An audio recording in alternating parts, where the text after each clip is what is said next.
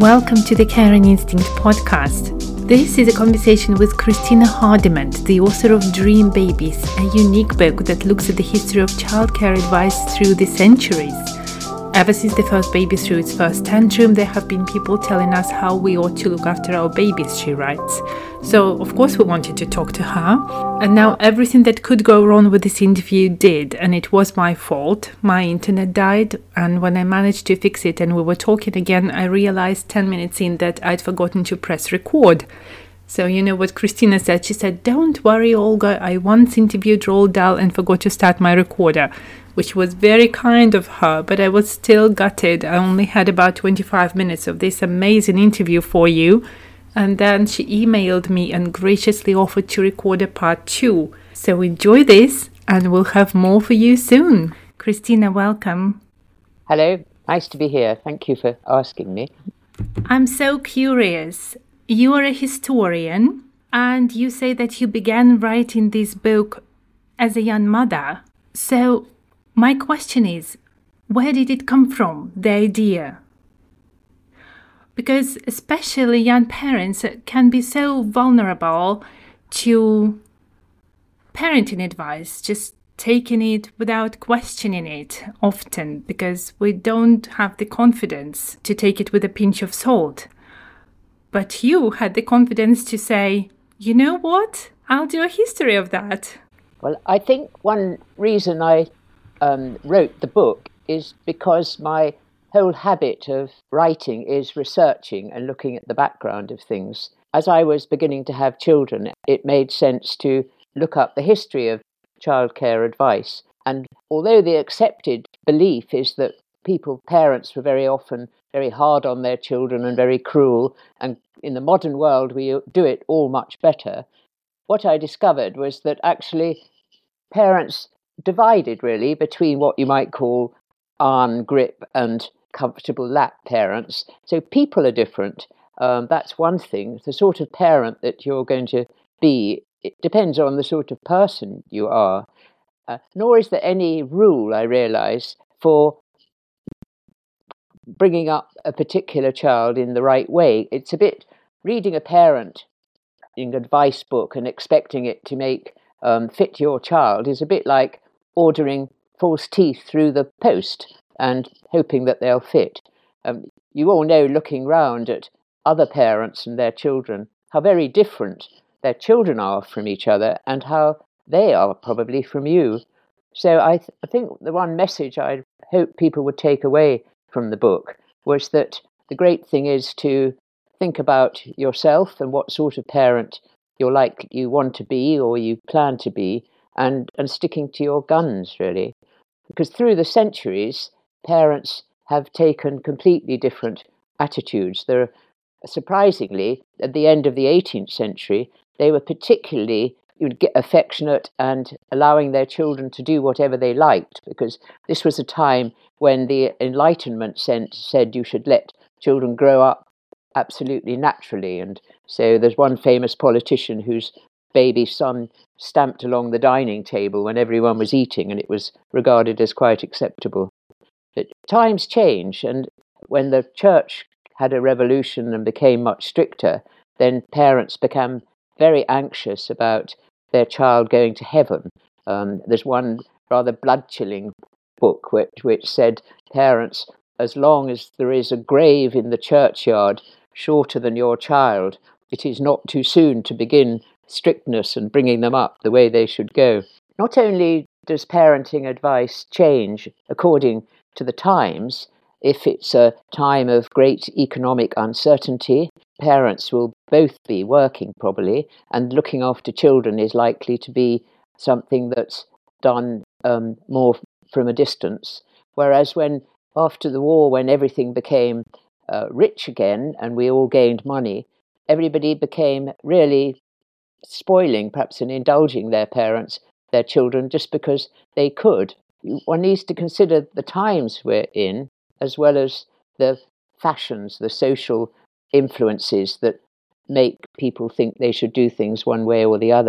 What I think your book shows so brilliantly is that parenting advice exists on several continua One of them being between gentler parenting and harsher parenting, something you mentioned at the beginning. And of course, it also depends on the personality of the parent and on the family. But at the same time, there is a trend that is set in time. Is that so? Yes. There's a very sensible book called Toddler Taming, written in the 1960s. And what it points out is that parents have their limits. I mean, you can give so much to your child, you can take so much. There comes a point where you're feeling really pressured by behavior that really goes beyond what you think is acceptable. And what the book very sensibly says is the great thing is to put down a marker that that's not acceptable before it gets so close that you end up in a tantrum yourself, which never works well, although it often happens as a parent.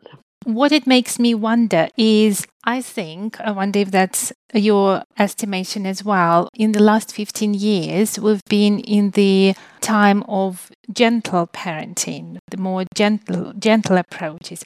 And what I've been noticing recently, the advocates of gentle parenting are now starting, for example, their posts on social media with things like gentle parenting is not permissive parenting.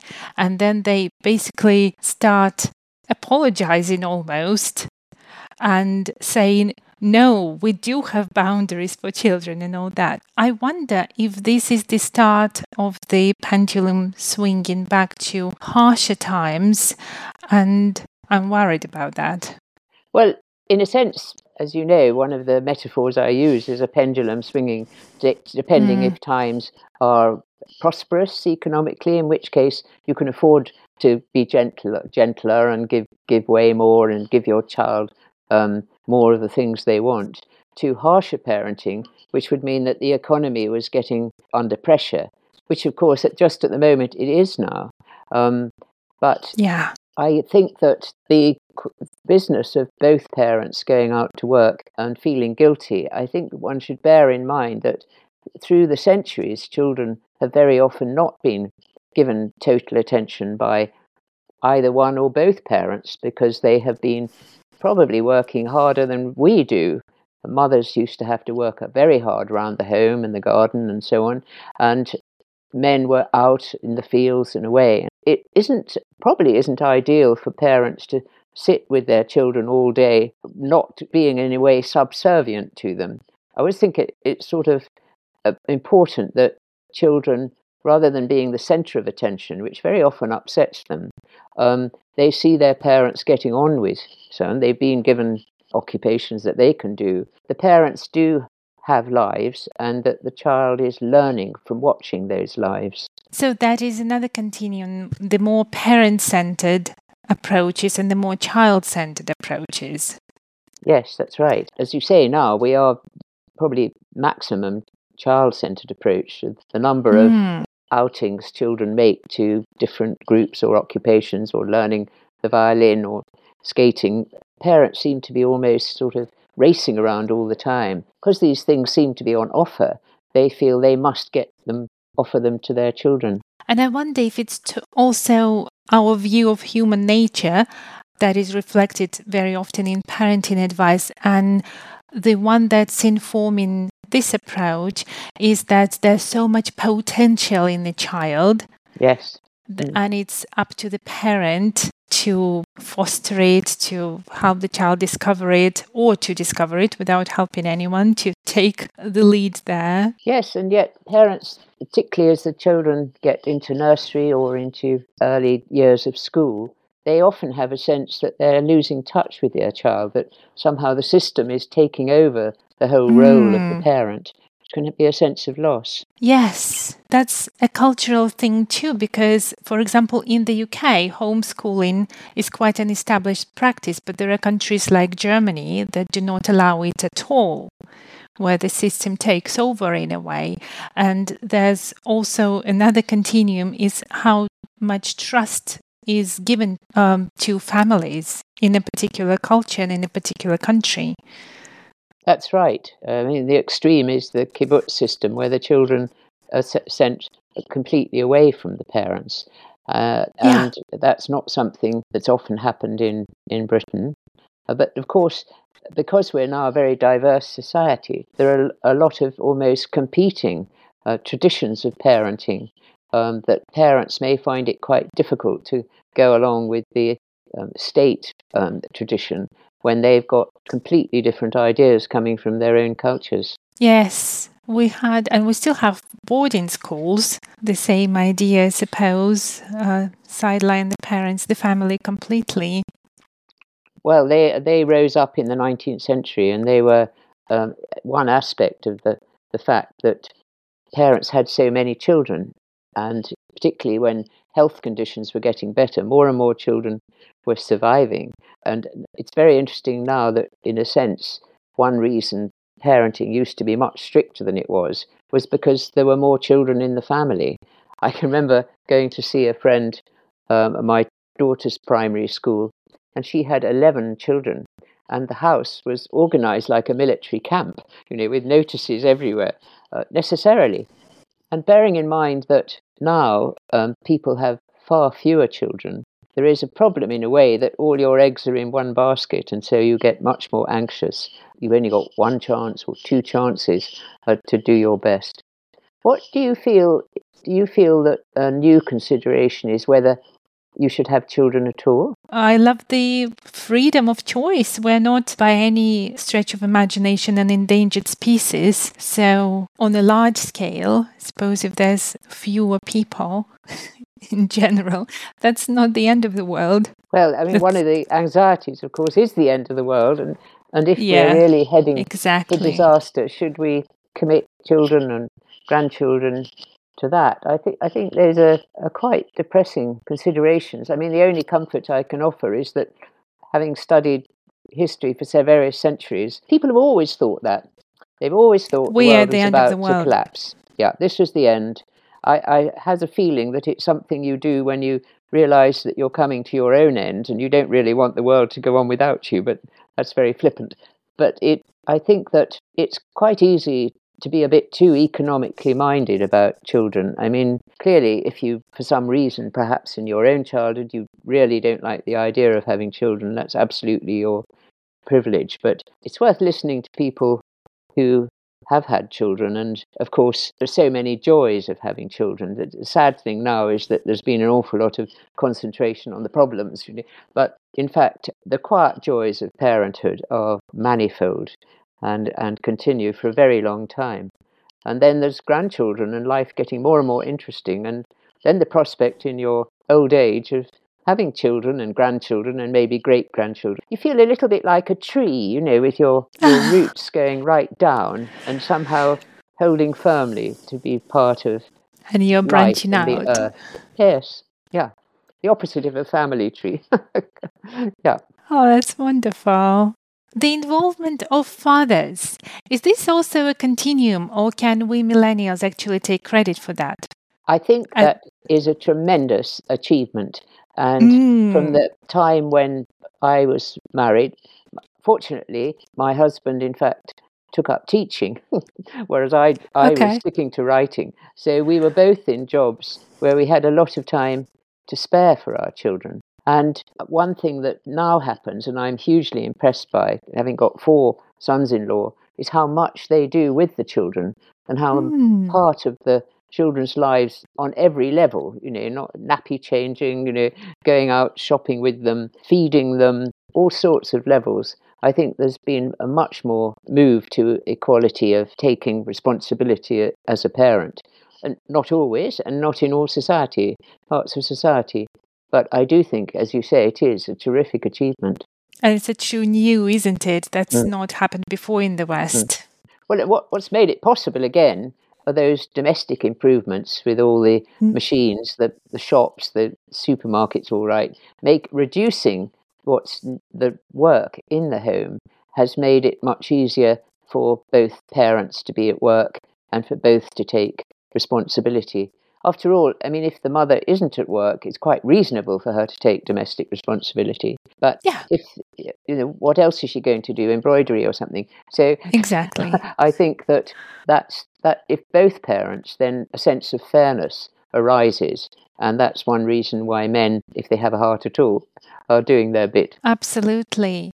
And at the same time, women are taking a bigger role in parenting advice, because it used to be women do all the childcare, but the experts are, of course, men. And a lot of them doctors. I love that you point that out, that when a medical doctor takes on the role of a parenting advice, they've got even more weight to throw about. Yes, I think that's a very happy change. Although there were, few and far between the writers on childcare who were women.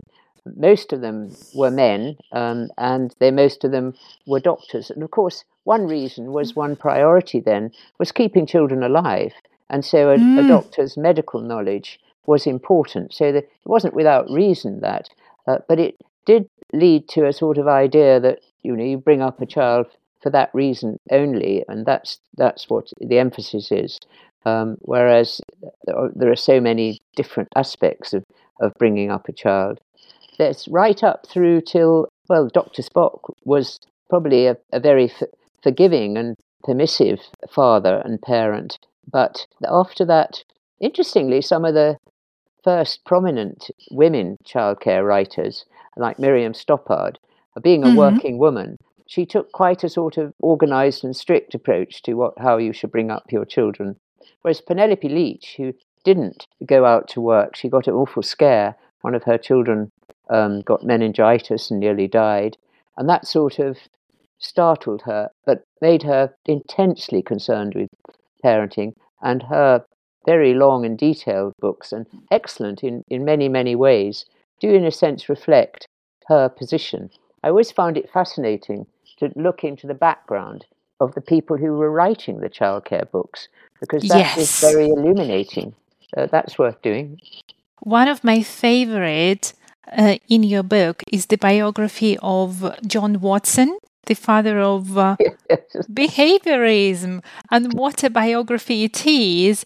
What I found really curious was with behaviorism, he, as you say, jettisoned the mind, the inner world, the emotions. That was completely gone. It's stimuli and response. You get a particular behavior by positive reinforcement and negative consequences. And then when his turbulent life threw him into advertising, what he thrived on was the understanding that we make emotional choices, not rational ones. And we buy a product, you say, because how it makes us feel, not any kind of a rational assessment of whether we need it or not. So an example you give of his marketing is caring mothers use J&J talcum powder for their babies. Poor mothers flock to buy the talcum powder. Because it was implied, yes. Yes, yeah, that's what you do if you want to be a better mother. That you had to use these products. And that's been, of course, a hallmark of advertising ever since. I mean, advertisements for so many child products are built around the smiling mother being wonderful and the child grateful and so on. The whole marketing industry is quite depressing. Yeah. Absolutely. And his own book, he marketed as the book dedicated to the first mother who brings up a happy child. Yes, the idea of how manipulative is that? Yes, it's very, very manipulative. But the idea of happiness? I think it's connected with him as well, the story of letting your child be playing in the yard, messing around, but not letting it be seen that you're watching it, but having a sort of periscope arrangement so you could actually be watching it when it couldn't see you be watching it. I love that story. I like it. Well, we could consider it. The idea was, one of the other books said, we want our children to be self-starters. This is at that time, the 1920s. We want them to be able to take responsibility, to act on their own, not always to be told what to do by us. Now, that's actually something, wouldn't be a bad idea to revive, actually. That's quite reasonable, isn't it? To take our influence off a little bit, especially knowing just how much we have in this close relationship over our children. And even though missing out completely on the emotions and the mind is a big one for me. And yet behaviorism is so logical that it just won't die nearly 100 years later. It's horribly predictable that people will react in those sort of ways. How many children have you got, Olga? I've got two. I've got an 8-year-old and 2-year-old, two boys. That's two completely different lives you're looking after, aren't you? 8 and 2. Absolutely, yes. I wonder how it was for you doing the research for the book, writing the book, having written the book. This is an absolutely unique perspective. I don't know of another book like this, the history of parenting advice, written for parents as well. I know sort of professional books that are part of courses in psychology, like the Developing Mind, the Theories of Mind, but something that's written for parents. What perspective did it give you? Well, it was, in fact, a wonderful distraction from my own children that I was studying all these mad theories of parenting, and occasionally I got a bit infected, so they'd have a very strict month when I was reading about John Watson, and then they'd have a very indulgent month when I was reading about Benjamin Spock. I think what my book tries to do is it's very light-hearted. It's got lots of points out lots of jokes and contradictions, and it is very easy reading. And it led me into a lovely life of journalism and talking about children and that sort of thing. Although it was not a book of advice, it is not a book of advice. I think implicitly it lets you make your mind up. I see, all right, well, I don't need to take that necessarily to heart. I can see the thing in perspective, which is what history does for you.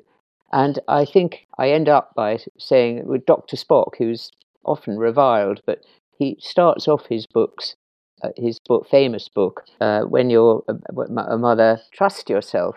You know more than you think you do. Absolutely. And I love the name of the book. Dream Babies, as opposed to your very real babies. Yes. Remembrance of that. Yeah. It comes from a book by a now very forgotten essayist called Charles Lamb. We remember Charles and Mary Lamb's Tales from Shakespeare, but Charles Lamb wrote a book, a very wistful book called Dream Children, because he had no children. And it struck me that actually the idea of perfect children, or indeed perfect parents, was a dream. And that the books, the manuals on baby care, encourage you to think you can create a dream baby, which of course you can't. But they're very fun anyway. And it's just such a reminder that a baby from the book is a dream baby, and it's the author's dream baby. And even if you buy into that dream, your child is a very real person. Yeah. Thank you so much, Christina.